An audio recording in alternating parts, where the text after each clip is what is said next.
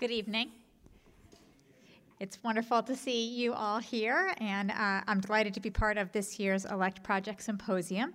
Uh, I want to thank uh, Lambda Law Alliance for inviting me to be part of this event, and Chance McGraw and the entire outgoing Lambda board for putting on this symposium, uh, and for your service to and leadership of uh, the law school and the larger community. Uh, and I want to say congratulations to Chloe, who I just saw, who I know is not here, uh, for her, Chloe Fife, for her new and pioneering leadership of Lambda that is just beginning.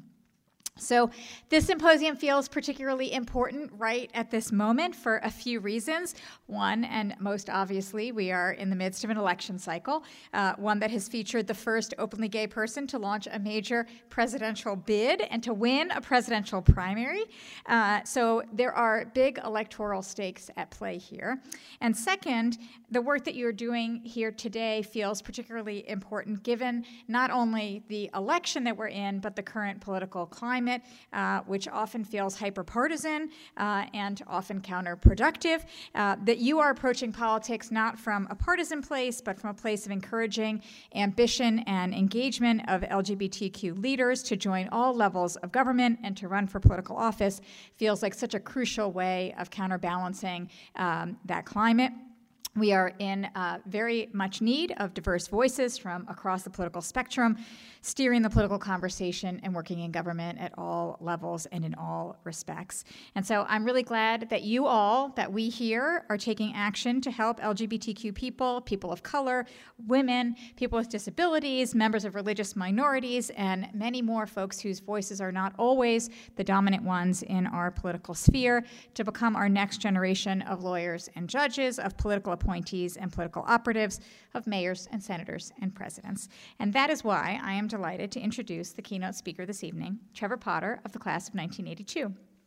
He is one of this nation's most experienced campaign and election lawyers. He is currently co-leader of Kaplan and Drysdale's political law group, where he counsels pol political candidates, for-profit and nonprofit organizations on lobbying regulation, government ethics, campaign finance, and a host of other issues.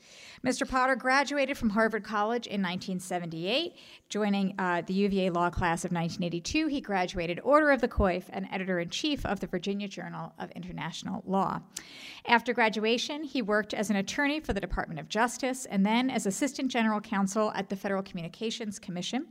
He then moved to private practice and later served as Deputy General Counsel to George H W Bush's nineteen eighty-eight presidential campaign. He was later appointed by the first President Bush to the Federal Election Commission, confirmed by the Senate in nineteen ninety-one, where he served as Vice Chair of the F E C's Finance Committee, Chair of its Regulations Task Force, and ultimately as Chair of the Commission itself. After leaving the F E C, Mister Potter worked as general counsel to Senator John McCain's two thousand and two thousand eight presidential campaigns. He advised the drafters of the McCain-Feingold Act, the campaign finance reform bill that was passed in two thousand two, and he has served as a non-resident senior fellow in governance studies at the Brookings Institution. In two thousand two, Mister Potter founded the Campaign Legal Center, a nonpartisan, nonprofit organization that works through litigation, policy analysis, and public education to protect, to protect and strengthen the U S democratic process across all levels of government. Now, he's probably most famous for his pop culture moment, which came in two thousand twelve, when he served as Stephen Colbert's attorney and shepherded Stephen Colbert's super PAC into existence. You may be familiar with it. It is called Americans for a Better Tomorrow Tomorrow. Now, that's the funny part. Uh, uh, I will say, on a more serious note, that two hundred years ago, we're celebrating our bicentennial this year, this law, law school was founded with the mission of training generations of citizen leaders for service to our democracy and our nation. And so much has changed over the last two hundred years, in particular, the very definition of who can become a lawyer and who attends this law school. But some things have remained constant, and that is that we continue to train lawyers and leaders for our democracy. And Mister Potter is a remarkable example of such lawyers, lawyers in general and U V A lawyers in particular, who continue to shape and uphold our democracy in critically, critically important ways. I'll be honest, not every legal career will involve regular appearances on late night television, But I do hope that every career includes something of what Mister Potter represents, lawyers who serve as educators, listeners, servant leaders, and change makers in service of our democracy. The American Bar Association Journal has called Mister Potter, quote, hands down one of the top lawyers in the country on the delicate intersection of politics, law, and money. We are just glad to call him one of our own. I'm pleased to welcome Trevor Potter back to the law school and thankful that you will all get to hear from him and learn from him this evening. Please join me in welcoming him.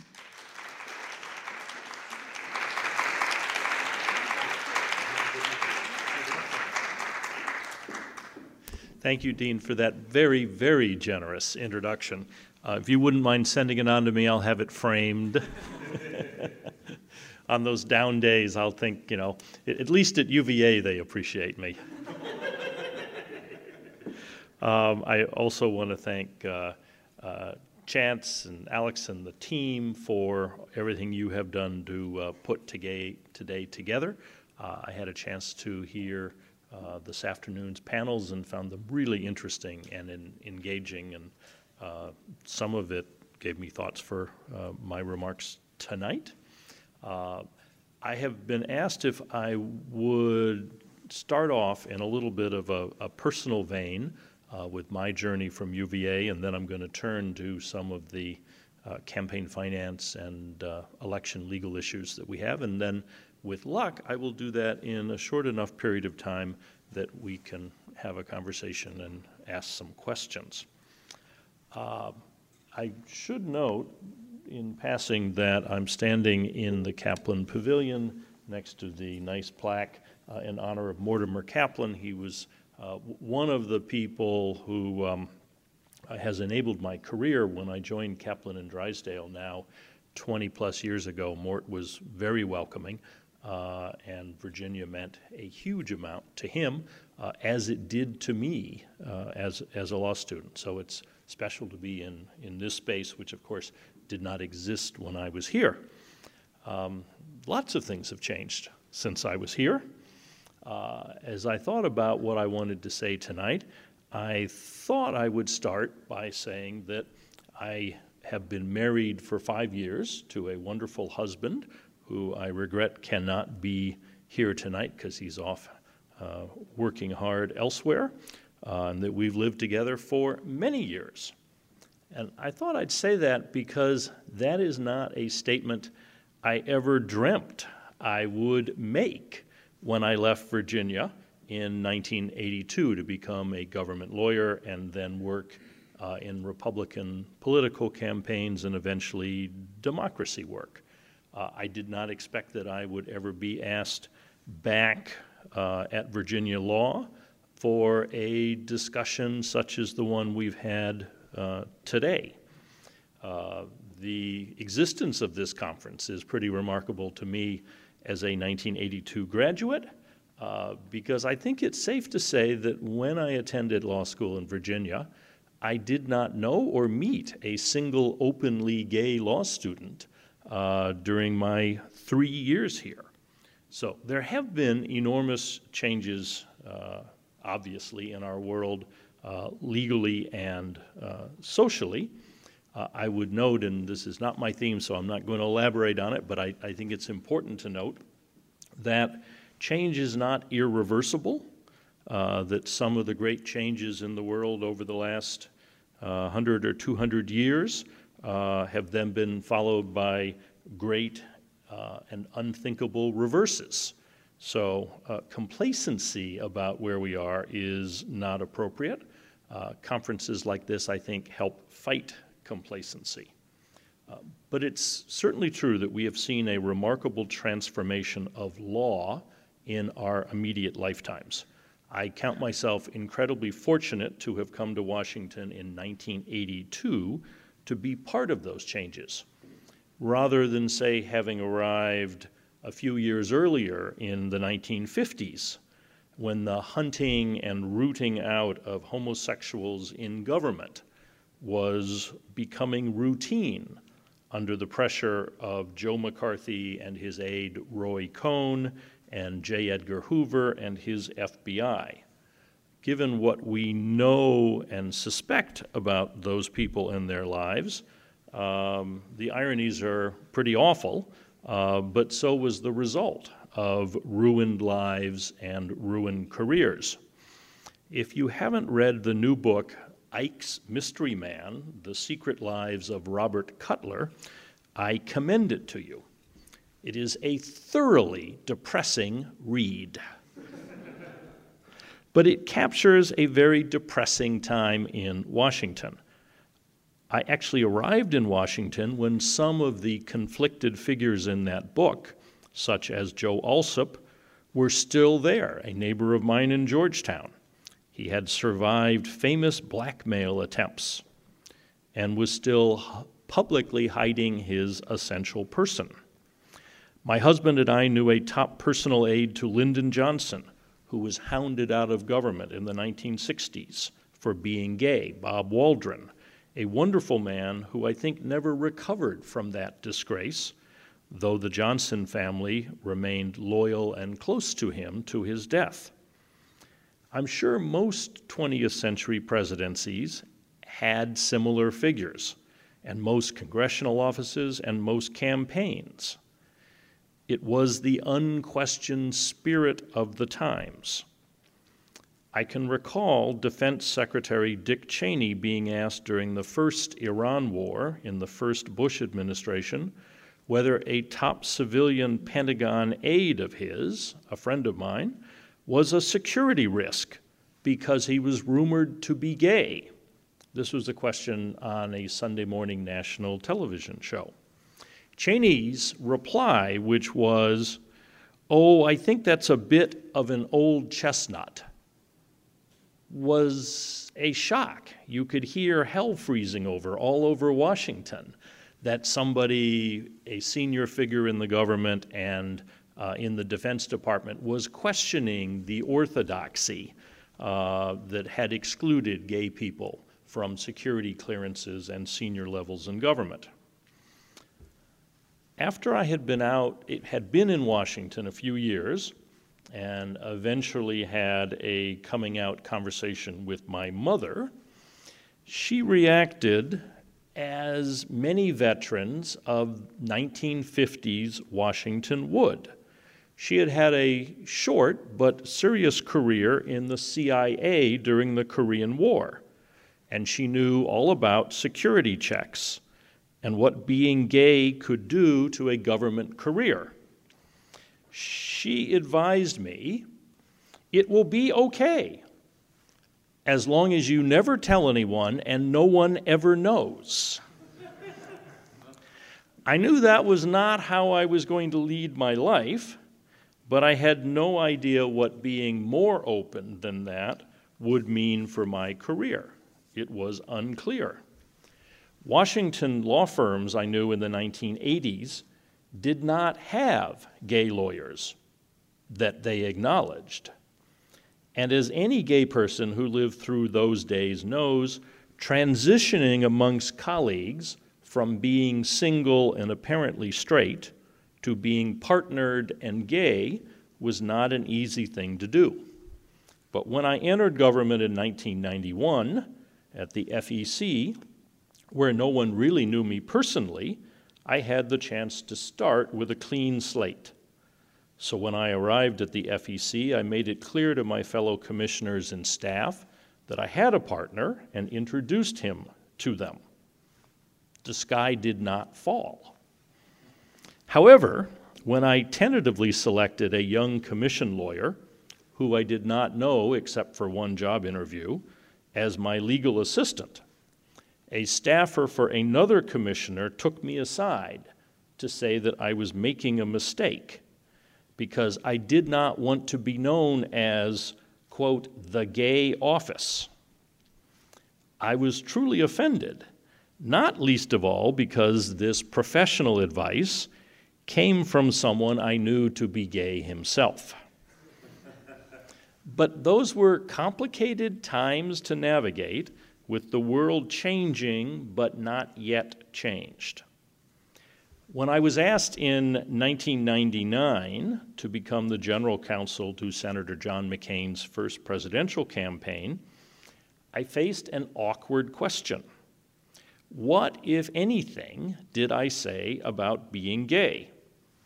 By nineteen ninety-nine, there was an obvious divide between the parties on legal rights for gay Americans.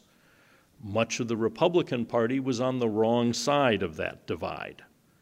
I knew John McCain well enough by then to be pretty sure that he was not.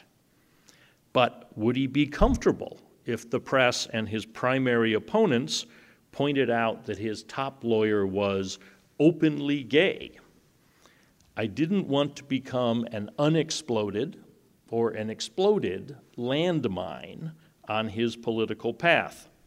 So I sat the campaign manager down and asked him if McCain knew. He said he'd ask. A few days later, after I had waited on tender hooks, he reported back with a smile on his face that John McCain had said, in the language he was famous for in Washington and military service, that he didn't give an F who anyone effed as long as they did their effing job. Another reason I loved the man. I have been fortunate over the last twenty-five years to live through the great change of federal constitutional jurisprudence of the nineteen nineties and two thousands. Just running down that list, I, I still find it extraordinary. Romer v. Evans, the decision out of Colorado, uh, where Justice uh, Kennedy said, "A state cannot so deem a class of persons a stranger to its laws." Uh, Lawrence v. Texas, uh, the Texas sodomy case, another Justice Kennedy opinion, argued by my colleague at the Campaign Legal Center, uh, Paul Smith, who was a former Supreme Court clerk, was then heading the uh, Supreme Court practice at Jenner and Block, uh, is now Vice President for Litigation and Strategy at C L C, uh, and in that case, of course, uh, the court held by Justice Kennedy that it was unconstitutional to prohibit private Uh, act, homosexual activity. United States v. Windsor, which is the defense of marriage case, uh, where the court says that the uh, federal government can't overrule state definitions, including same-sex marriage, and then finally the marriage case uh, itself in two thousand fifteen. These changed the legal conversation that all of us had been uh, having about, and changed it at a much more rapid rate than I think anyone expected, had been having about equal civil rights, and it left uh, questions of uh, balancing those rights uh, against claims of religious uh, freedom. But I think all of those cases, and a couple others that I can think of, and all you good law students know by heart, the civil rights cases, Brown v. Board, and uh, the one person, one vote case, are important examples of the Supreme Court fulfilling a key role it has in our system and has adopted in our system of protecting the minority, whichever minority that is, from majority oppression. It doesn't do this all the time, and not every court takes that as its mission, depending who's on it, but these cases in, in the gay area and civil rights, and again, the, the basic one person, one vote case, are, are all instances where the court intervened uh, to protect rights against uh, a, a majority that uh, was imposing, in their view, improperly their personal views or their political uh, preferences on their fellow citizens. So for all of these reasons, I admire Justice Kennedy and his role on the court greatly. Uh, but this is an election conference, uh, not only an L G B T Q one, and I've got to admit that I have very mixed feelings about Justice Kennedy's time on the court, because to me he's a hero in the cases I have mentioned, uh, and he has had at best a tin ear, uh, and in some cases I, I, I think a, a um, a really uh, uh, harmful effect on the country in his campaign finance and his election law cases. Um, he was, of course, the key vote not only in the marriage case, but also in Citizens United and a number of other election law cases. I think it, it appears, uh, and I'm not a, a Kennedy scholar, but it appears that he saw a connection between defending the rights of, of minorities to equal participation and what he viewed as uh, the First Amendment rights of all Americans uh, to spend as much as they had uh, in elections under the First Amendment, that he appears to have seen both of these as instances of defending equal rights. Uh, They have a very different outcome in our system, obviously, uh, because billionaires and corporations already had lots of power uh, before uh, Citizens United and related cases uh, gave them greater opportunities to buy office holders and public policy. So I worry about where we are from an election perspective in this country. Uh, where I think we are becoming, and this year is a prime example, really significantly less equal. And the First Amendment is being uh, seen uh, as a way for one billionaire to talk to another billionaire, uh, leaving out uh, much of the rest of the country uh, in the process. So let me just enumerate a couple of the changes we have seen in the campaign finance area. Uh, say in the, the last twenty years, the years I've been active in, in uh, presidential politics and democracy life in Washington. We have lost the uh, entire presidential public funding system. Uh, we had a system in which candidates were received matching funds in the primary, full funding in the general. Uh, When Ronald Reagan ran for re-election in nineteen eighty-four, he attended four fundraising events for party committees because he didn't need any money. He had it coming from the Treasury. Uh, Barack Obama attended two hundred twenty-six fundraising events in his re-election year because the system, he wasn't participating in the system. Uh, and now nobody is participating in that system. At the same time, we've seen an extraordinary increase in so-called independent political spending uh, by billionaires and business interests. We went from about zero independent spending twenty years ago to the billions we see today. This is not limited to the presidency. Uh, candidates running for positions across the country at all levels who are not personally wealthy are having to spend an unprecedented amount of time fundraising. You heard that on one of this afternoon's panel where the speakers were asked why they didn't become candidates, and a constant theme was, I'd have to spend all that time fundraising. Uh, one of the speakers said he thought that they spent five to eight hours a day fundraising as a candidate.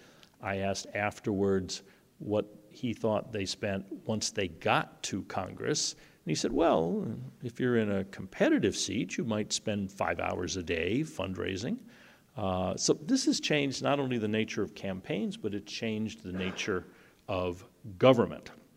Uh, furthermore, the people who are spending the money in the, the super PACs or raising it uh, have the ability to buy access to candidates uh, in a way that ordinary Americans uh, cannot. There are huge amounts spent on outside political advertising, much of it from hidden sources. We've seen hard evidence of past and present foreign interference in our elections. Political gerrymandering continues to make a mockery of the American promise of equal representation and impartial government action. So how did we get to this point in our democracy? Among a whole range of factors, there are two things that stand out to me, and I'll talk about uh, both of them.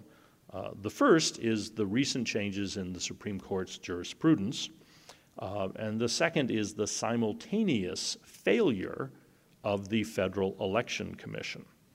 So in terms of jurisprudence, you go back, and Professor Ortiz and I had fun a couple years ago teaching a uh, election uh, seminar, campaign finance seminar here, and and looking at the the Buckley case. And when I describe the Buckley case to people uh, and say, well, the court ended up saying that the only reason that government can regulate money in politics uh, is to prevent corruption and the appearance of corruption, and that nothing else is a legitimate government goal in regulating money in politics. They sort of look at you, and then they say, well, I mean, uh, or, you know, to make sure that all the candidates have equal resources, or that people get to hear all the candidates. And I say, no, that's not part of the corruption and appearance of corruption rationale.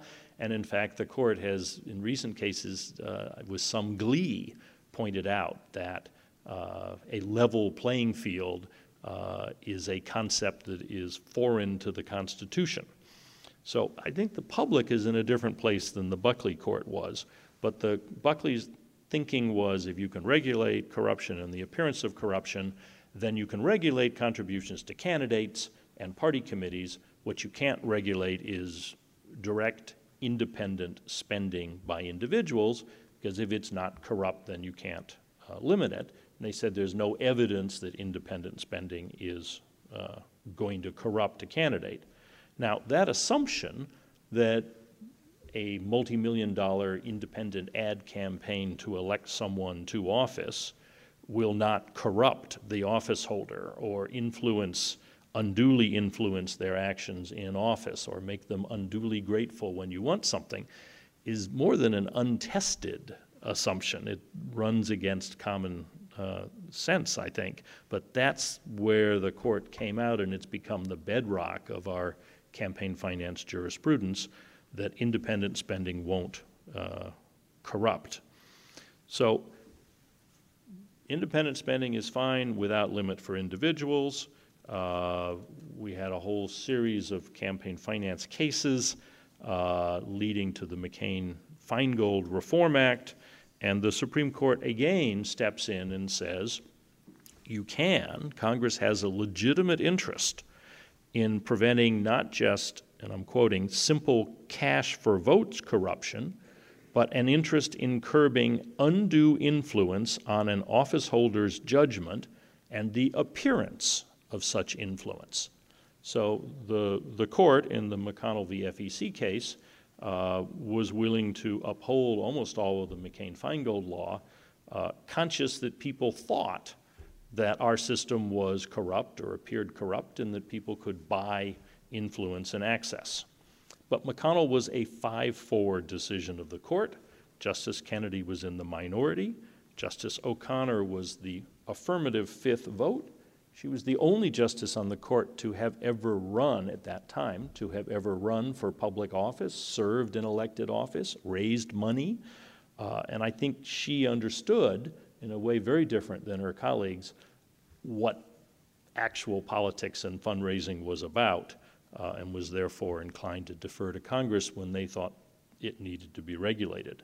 Her perspective was missing when the court heard the Citizens United case in twenty ten and extended that right to make unlimited independent uh, expenditures from individuals to corporations as well.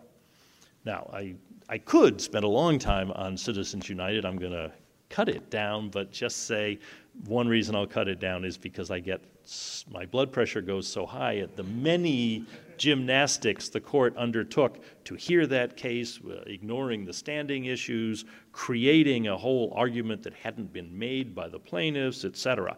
That court was hell-bent on that decision, and they did so with a couple of now quite obvious uh, erroneous assumptions.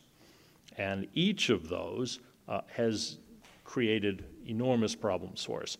The first is Justice Kennedy's thesis, which is, quote, the appearance of influence or access will not cause the electorate to lose faith in this democracy. It's a complete reversal of where the court was only a few years before. Um, that statement has, of course, no footnote. Uh, it's a personal philosophy, not a statement of empirical fact. I can tell you, having looked at it, that every single national poll since then shows the electorate, in fact, losing faith in this democracy because of what they perceive as the power of money and special interests. So you have this Kennedy view that having access sold will not bother people. That's one. The second is the theory that this independent spending will not be corrupting because it will be wholly and independent, wholly and completely independent of candidates and parties. That's the Buckley theory, uh, that it's not a problem because it's not in any way coordinated with the candidates. So when you give to these, or make these independent expenditures, the candidate may not be grateful. Now, the problem with that, first of all, that was followed by a decision by the D C Circuit called Speech Now, and the D C Circuit took it to the next step. The court says you can make independent expenditures. At the end of Citizens United, that means that Trevor Potter could go out and spend a million dollars on an ad, and under federal law would say paid for by Trevor Potter. And after Citizens United, it meant a corporation could go out and take out an ad, and it would say paid for by United Airlines. So the D C Circuit steps in and has a challenge before it to the five thousand dollar contribution limit to a federal PAC, which the court has upheld. You know, contributions can corrupt. But this plaintiff says, I'm only going to make independent expenditures. And the Supreme Court has just said independent expenditures can't corrupt. So how can you limit the money I can take in if what I'm going to do with it is never going to be corrupting? You can't regulate it. D C Circuit buys it. And the D C Circuit says, you're right. As long as it's an independent expenditure only PAC, what we now call a super PAC, then it can take unlimited contributions from individuals and, thanks to Citizens United, from corporations. So that changes the world for another reason, which is you now have these large sums of money uh, that can be raised, and they don't have to say paid for by United or Trevor Potter, they say paid for by Americans for a Better Country, um, whoever that is. And this pot of money is not subject to all those other campaign finance rules. So as long as it's wholly independent. So you all know those super PACs, you know, Uh, going back to two thousand twelve, the first big election after Citizens United, there was the Obama super PAC. There was the Romney super PAC, wholly independent of the candidates, except President Obama announced his in the Rose Garden of the White House. Romney attended fundraisers for his, thanked the donors. Uh, you move to two thousand sixteen, Jeb Bush set up his super PAC before he became a candidate, raised one hundred million dollars for the super PAC, then handed it to his designated campaign agent, uh, manager, and went off to be an independent candidate while the super PAC spent all that money wholly independent of the Bush campaign.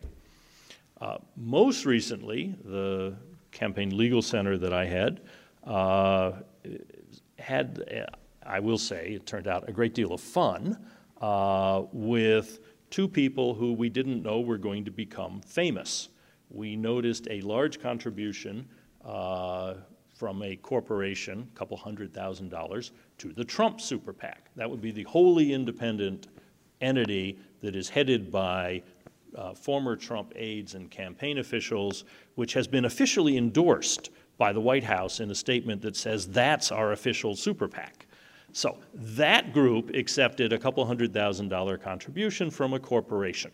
And one of the things the Campaign Legal Center does is look at that to say, so which corporation is this? What are their legislative interests? Is it yet another prison corporation giving to the uh, Trump machine? What's up?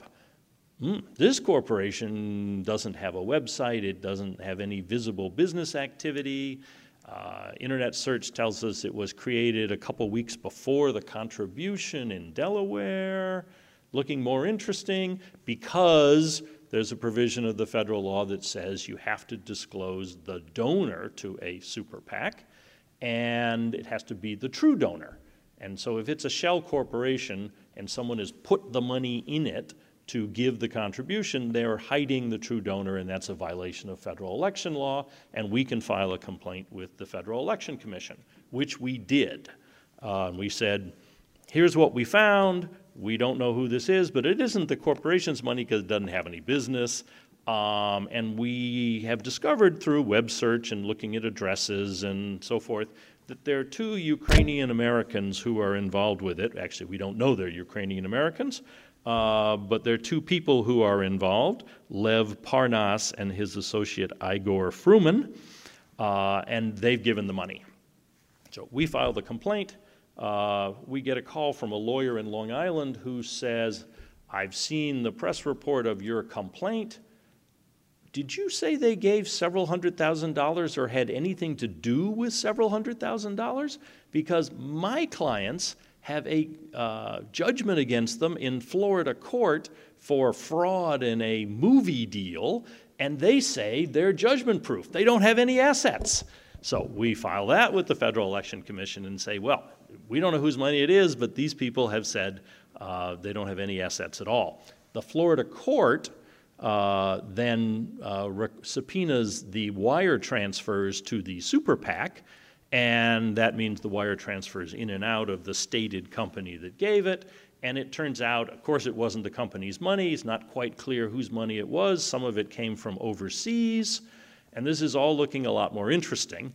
These turned out, after the U S attorney in the Southern District of New York got a hold of it and indicted them, to be what we now know as the Giuliani impeachment Ukrainian Americans uh, who had tape recorded their conversation with President Trump at dinner, at the uh, wholly independent super PAC dinner uh, that the president went to for large uh, super PAC donors.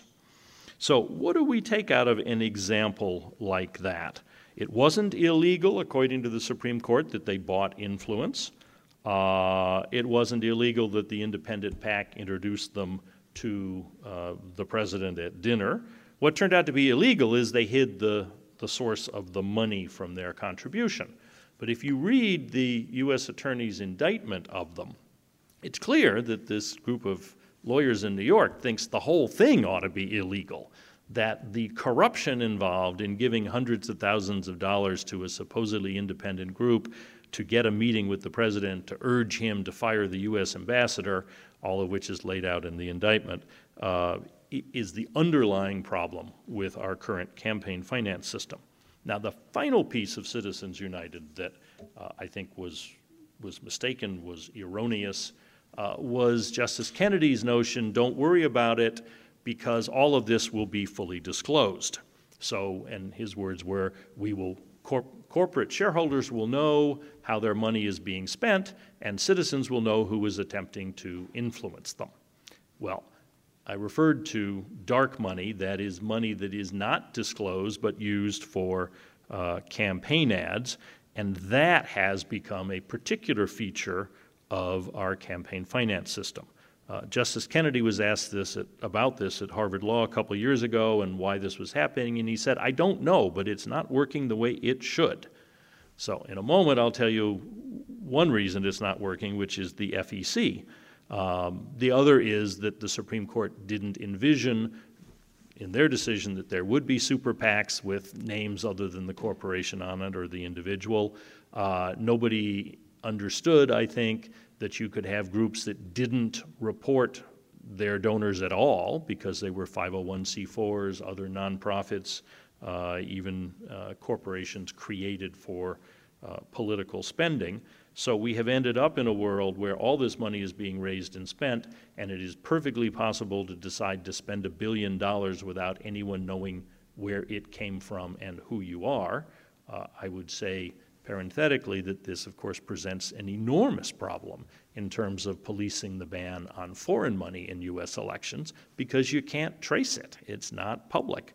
Uh, and, and some of the money from the Ukrainian Americans turns out uh, to have been foreign money. So those are the couple areas, complete lack of independence and uh, serious non-disclosure uh, that Citizens United has created for us contrary to what the court Uh, thought was going to happen.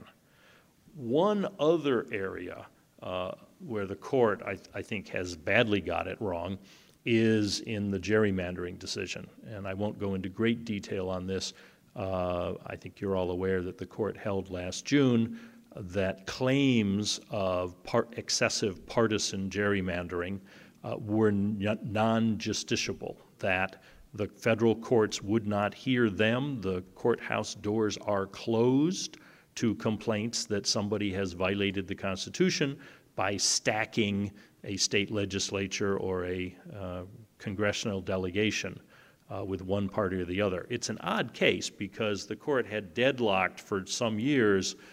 Uh, they had apparently agreed nine zero uh, in the Vieth case, going back fifteen years, that it was unconstitutional to have excessive partisan gerrymandering, but they deadlocked over what excessive was, how to judge it. Uh, Justice Kennedy had been the swing justice, uh, saying that he didn't know what the right test was, but if there was one, then he would uh, agree that that was the standard. So uh, the Campaign Legal Center argued uh, the Wisconsin case now uh, two years ago, uh, where we thought we had s- strong proof that this was an excessive partisan gerrymander. Uh, the Democrats won the election, the Republicans won sixty percent of the seats after the uh, uh, gerrymander, uh, and there was a lot of evidence in the record uh, of how that had been done, but Justice Kennedy was still not convinced that there, the tests used by the court in Wisconsin were sufficient, so it was sent back for further argument and questions on standing. A couple days after that decision by Justice Kennedy, he resigned from the court. So last June, we faced a different court with Justice Kavanaugh there, and you had two cases before the court, a Democratic gerrymander in Maryland, a Republican gerrymander in North Carolina. Uh, essentially no dispute that these were partisan gerrymanders, uh, partly because in North Carolina they were afraid uh, that they would be found to have racially gerrymandered the state, and they thought their defense was to say, no, no, it wasn't racial, it was purely partisan. We were not trying to uh, uh, harm minority voters, we were only trying to harm Democrats. And that's pretty much on the public record uh, and sworn statements in the case. So the court could have stepped in and said, it's undisputed, they were extreme partisan gerrymanders, both parties do it. Uh, the court has, in both uh, states, come up with tests, and so when it's this extreme, we're going to prohibit it uh, or allow the, the test to go forward in court. Instead, five justices took the view that these are cases that should never be heard in federal court. So where does that leave us on the gerrymandering side? If you're in a state that has citizen initiatives, you can get one on the ballot. Um, if you're in a state that has citizen initiatives and doesn't already, hasn't already used them to get an independent redistricting commission, then go home and file a petition because they always pass. It's really interesting.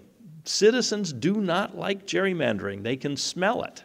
And they will vote for these things. And my example is the state of Utah just approved an independent commission by ballot initiative, even though it is heavily Republican, and it's the Republican legislature that's doing the gerrymandering. Uh, the party opposed the initiative, it still passed. So great if you have ballot initiatives, but much of the country doesn't. Uh, instead, you have to amend the state constitution, uh, or you have to make an argument in state court that it, the gerrymandering violates the state constitution, Uh, which, of course, is not governed by the Supreme Court decision.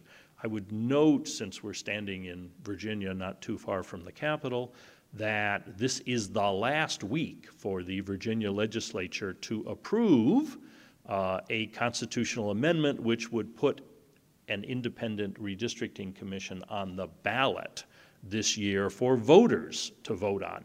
Virginia is one of the old line states, big surprise, and they don't much like uh, popular democracy in old-line constitutions.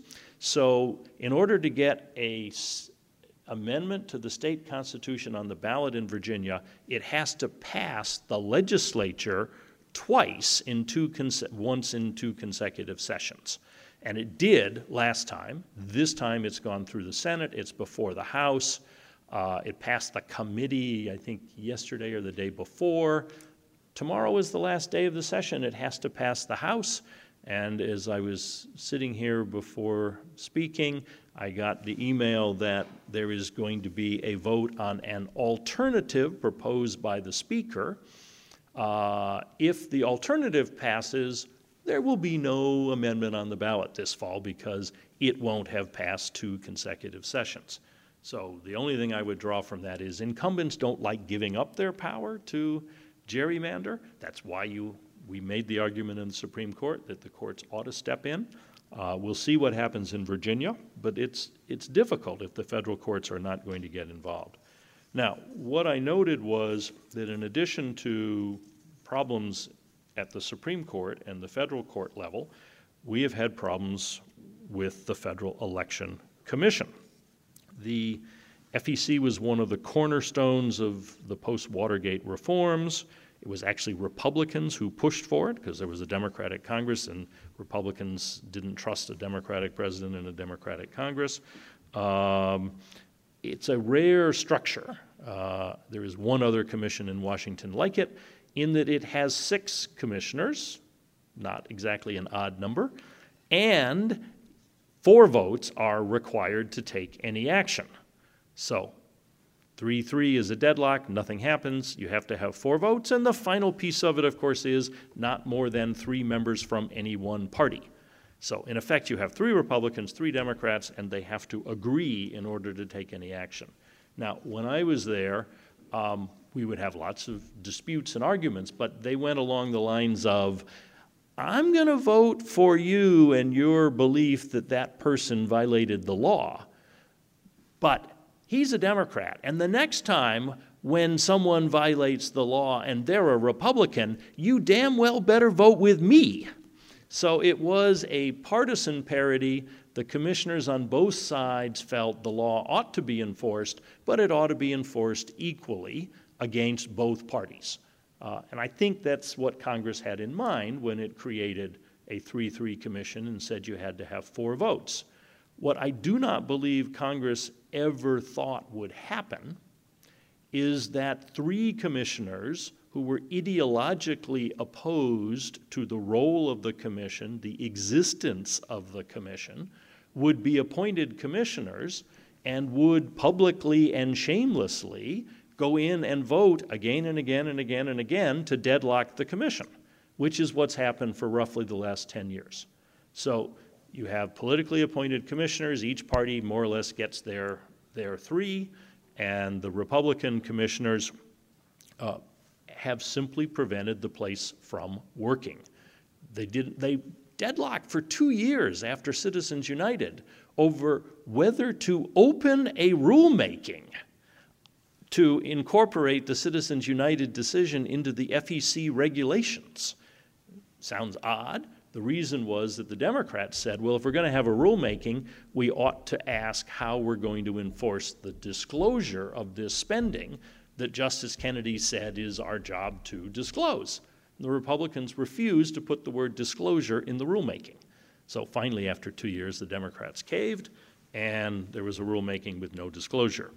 So when I said that I thought the F E C was responsible for some of the failures of Citizens United, the disclosure is the obvious one, where the commission has deadlocked, saying groups don't have to report, spending is not political spending, C fours aren't political committees, they can spend millions of dollars on political ads, uh, and the commission won't do anything about it. Uh, that has been the case, whether it's opening new rulemakings, issuing advisory opinions, or enforcing the law.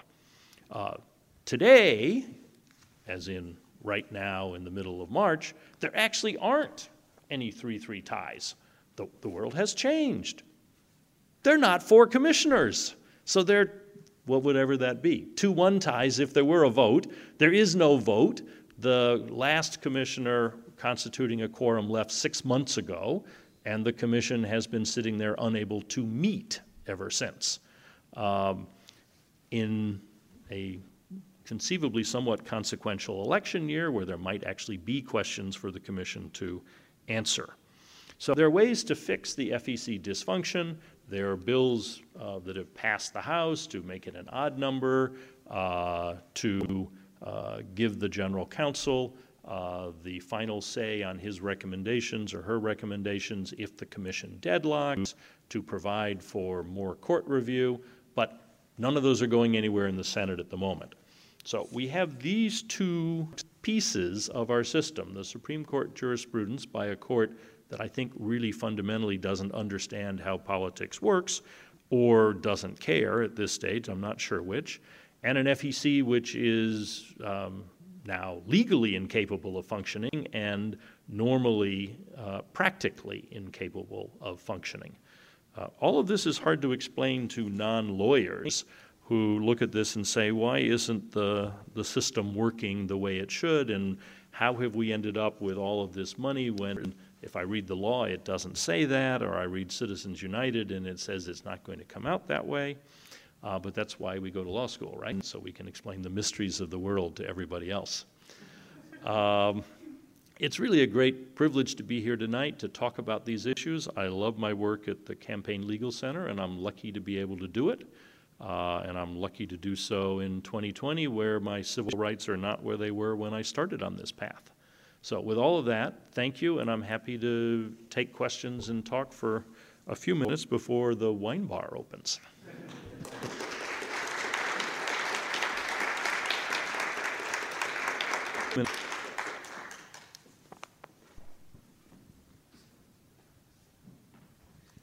Uh, hey, thanks for coming, Trevor. Um, Mister Potter. Um, Trevor's fine. Trevor, awesome. So we're pretty aligned on L G B T, L G B T issues and Um, gerrymandering, but we're very not aligned on campaign finance. I figured there was at least one person in the crowd who would be that way. I actually used to work for like the guy behind Speech Now, David Keating. Sure. Uh, so I, I got a little bit of a chuckle there. Mm-hmm. So I want to see if you agree with me descriptively on something, even if you don't agree with the solution. Pre-Citizens United, isn't it right that like one person could spend, say, a hundred grand on an ad just themselves, like self-fund it? You could have one hundred people give to a PAC, twenty-five hundred bucks, fund the same ad, but if you had, what, ten people each give ten thousand, that would be a violation under McCain-Feingold. And it's kind of arbitrary. So either, I think that either you like lifting the limits on everyone, or you'd rather see caps on everyone, even the self-funder, but either way, it's, it was kind of an arbitrary system of caps. Do you agree with that descriptively? Uh, I don't agree it was arbitrary and therefore implicitly wrong and undefensible. I, you're absolutely right uh, that an individual could spend one hundred thousand dollars for the ad. Uh, individuals gathered together in a group should only give five thousand dollars each for the ad. That's correct. The, the effect of that was that it was harder for groups to raise huge sums of money and spend in elections, although you know, some did, uh, but, but it was harder because of the limit, I agree. Uh, if an individual did it, their name went on the ad, so people knew who the individual was. And I think that is significantly different than having ten individuals each give their one hundred thousand or their million or their ten million, um, where Uh, let's assume it were disclosed. Let's assume we didn't have a disclosure problem, where still you don't really know for the average citizen. I mean, you call it Americans for a Better Country, whatever you call it. Uh, people are not going to know who those people are or what their interests are. A good reporter can go do the research if it's disclosed and figure it out.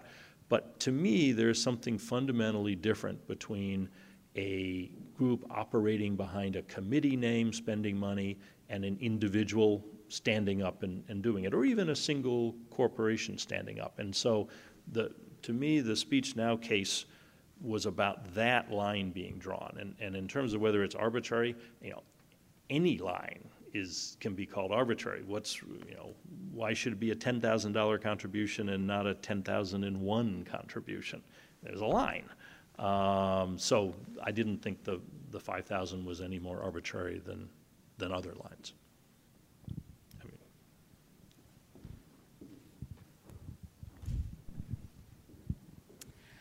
Um, I had a question about you were talking a lot about um, the consequences of increased independent expenditure spending, and I'm wondering if you've noticed anything specifically with the rise in digital ads um, and seeing how that has changed sort of the political spending landscape, especially because like reporting isn't always up to par on those.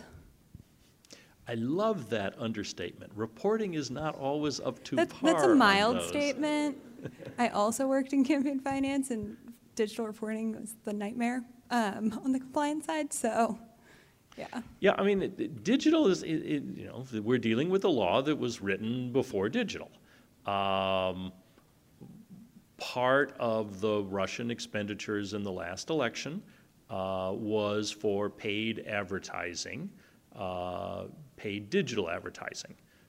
There is no requirement in the law that those ads say who paid for them, uh, because what we're used to is radio and T V and newspapers, and the law is clear. The box has to say paid for by it, and whether it's authorized by a candidate or not. Uh, there is no such requirement for digital. Uh, so one aspect is we don't have a regulatory requirement for that sort of disclosure. What we're seeing after two thousand sixteen is a patchwork of responses by private corporations under pressure or, you know, conceivably uh, competing with others for a market advantage over what they're going to disclose. So now everybody has different policies about what you have to tell the corporation.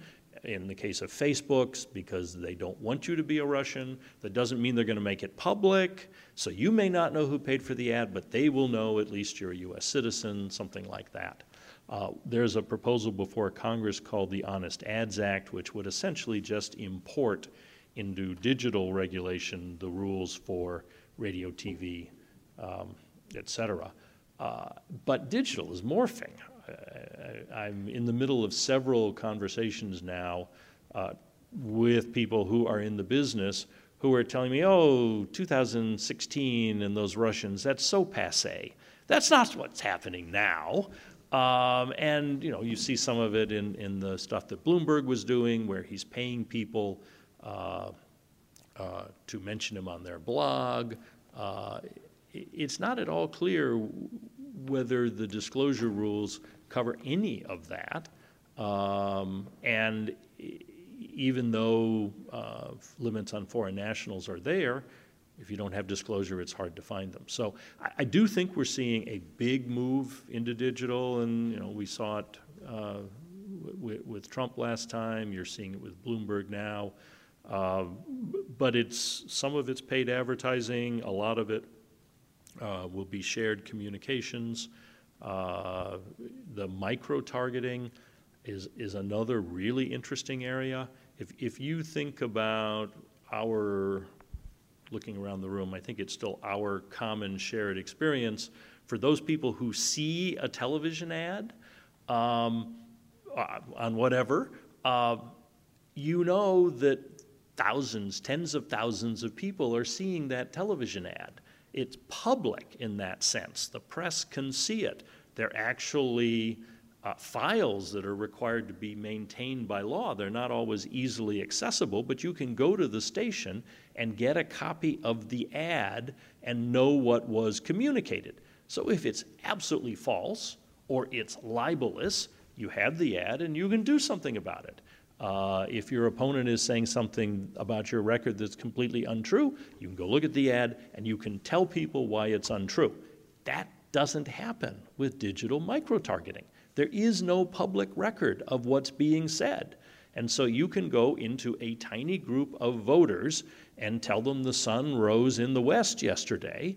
And if those are people who are susceptible to that argument, and there's a picture of the sun rising in the west on their screen, nobody knows it's happening. Uh, you know, the, the, the, the candidate is a uh, uh, whatever you want to do uh, to say something awful about the candidate. It can't be rebutted if you don't know it's not being said, if you don't know it's being said. And, and that's what we're getting with, with micro-targeting. So should there be publicly available data banks of ads that are run? I think so. Uh, should they be done by the corporations themselves? I think so. Is that something the government can mandate? I don't know. Uh, so those are those are going to be very interesting questions, and, and I think really potentially dangerous for our public discourse. All right, I think we have time for one more question. Uh, yes, I just wanted to kind of ask where you think we're going, just generally how elections and campaigns finance themselves. So we're seeing like a big proliferation of Um, self-funding. Um, of course, it's happened for two candidates on the Democratic side this year. It happened in Illinois in twenty eighteen on both sides of that gubernatorial election. Um, but we're also seeing something kind of special where we're seeing a lot more grassroots fundraising at pretty huge levels, especially for the presidential campaign and for House and Senate races across the country. And I'm kind of wondering, is it just going to be that kind of bifurcating of how we fund ourselves, and is there any room for maybe kind of like a more populist way of us funding ourselves? Like, is it going to be possible for these big deal national campaigns to fund themselves completely off people, and is that maybe even how we get out of the rut of being super financed on some sides? Yeah, great, great series of, of questions.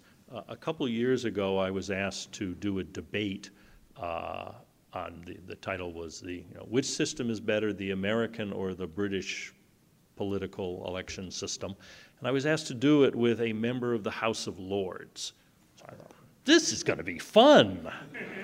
So I get up there and they trot out the member of the House of Lords, and I'm a little nervous because you're not supposed to pick on little old ladies, and this was the archetype, I would have guessed, seventy-nine-year-old little old lady uh, with gray hair and sort of looked like Jane Marple, for those of you who ever say, you know, those television shows. And I thought, well, I'll be polite and I won't, you know, hit below the belt, and I'll talk about democracy and equality, and she'll talk about the House of Lords, and this will be good. So she gets up there and she says, I'm so looking forward to hearing Mister Potter speak because I really don't understand the American system. In my country, we believe that everyone has an equal right to participate in politics. And we have people from all walks of life who are in parliament. And in your country, you seem to believe that only the very rich should be in government. And how do you justify that? I thought, oh, I'm really in trouble.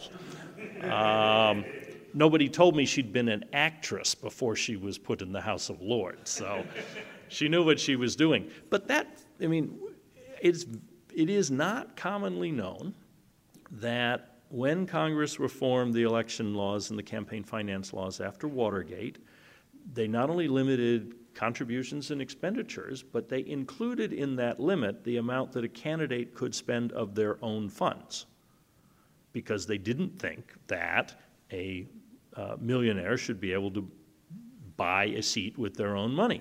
And that was thrown out by the Supreme Court under the you can't corrupt yourself rationale. You can only limit money if it's corrupting. If it's your own money, how can you corrupt yourself? And you could see the political world change almost overnight. Uh, I actually know someone who was running for the Senate that year uh, against John Danforth in Missouri, former Congressman Symington. And he said, we were even in the polls. The decision came out in June. John Danforth was a Ralston Purina heir, and the next thing I knew, he was spending millions of dollars that I didn't have and had no way of raising, and he cleaned my clock in, in the fall. Uh, so int- I think we, we sort of accepted the idea that you can't limit candidate spending, uh, but most democracies do. Uh, most democracies have free speech, as we would see it, and yet still say there can be limits on candidate spending, what you can spend on your own race. Uh, so uh, that's not the, the world we have at the moment in terms of how the Supreme Court reads the First Amendment, but, but that's a piece of your question, is you have this whole pile over here that, that cannot be disturbed, and of course it's true. You look around the country, who's in Congress now? Who's in the Senate? Um, who's in the governorships? Uh, a far higher percentage of those offices are held by people who are immensely wealthy than would otherwise be the, the case. So you've got that. Then you have all this so-called independent spending and the super PACs, which is another uh, very large uh, amount of money, uh, which we either can't limit or, or aren't limiting. We could say if it's coordinated with a candidate the way I've described, then it doesn't fit within the ability to raise unlimited amounts, but that would require an enforcement agency. So you've got all that big money. We don't have a public funding system, either at the presidential level or congressional. Some states do, some cities do. That would be an alternative way uh, to finance elections. And let me be clear, I, I, I think the only realistic approach is to have public funding available to compete with all the private money we're going to have. I do not think you will, quote, get money out of politics.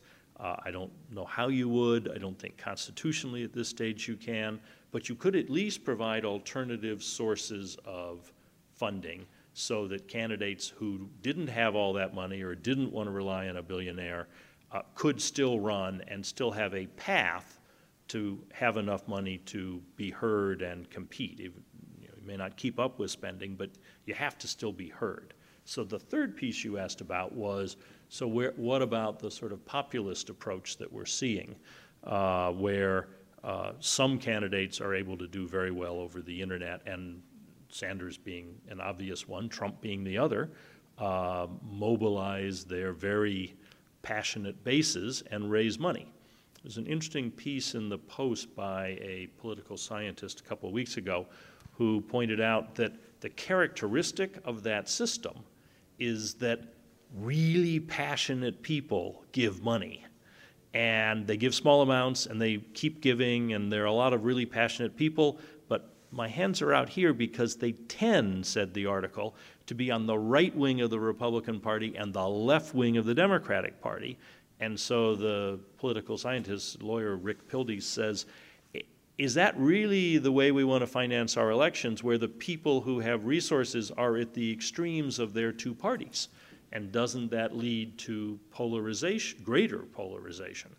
Um, so, you know, that's a question. And also, that works for really well-known people running for president. It can work for one or two Uh, people who have become media darlings of the right and the left and are often highly controversial in order to become media darlings. But what about the average congressional race?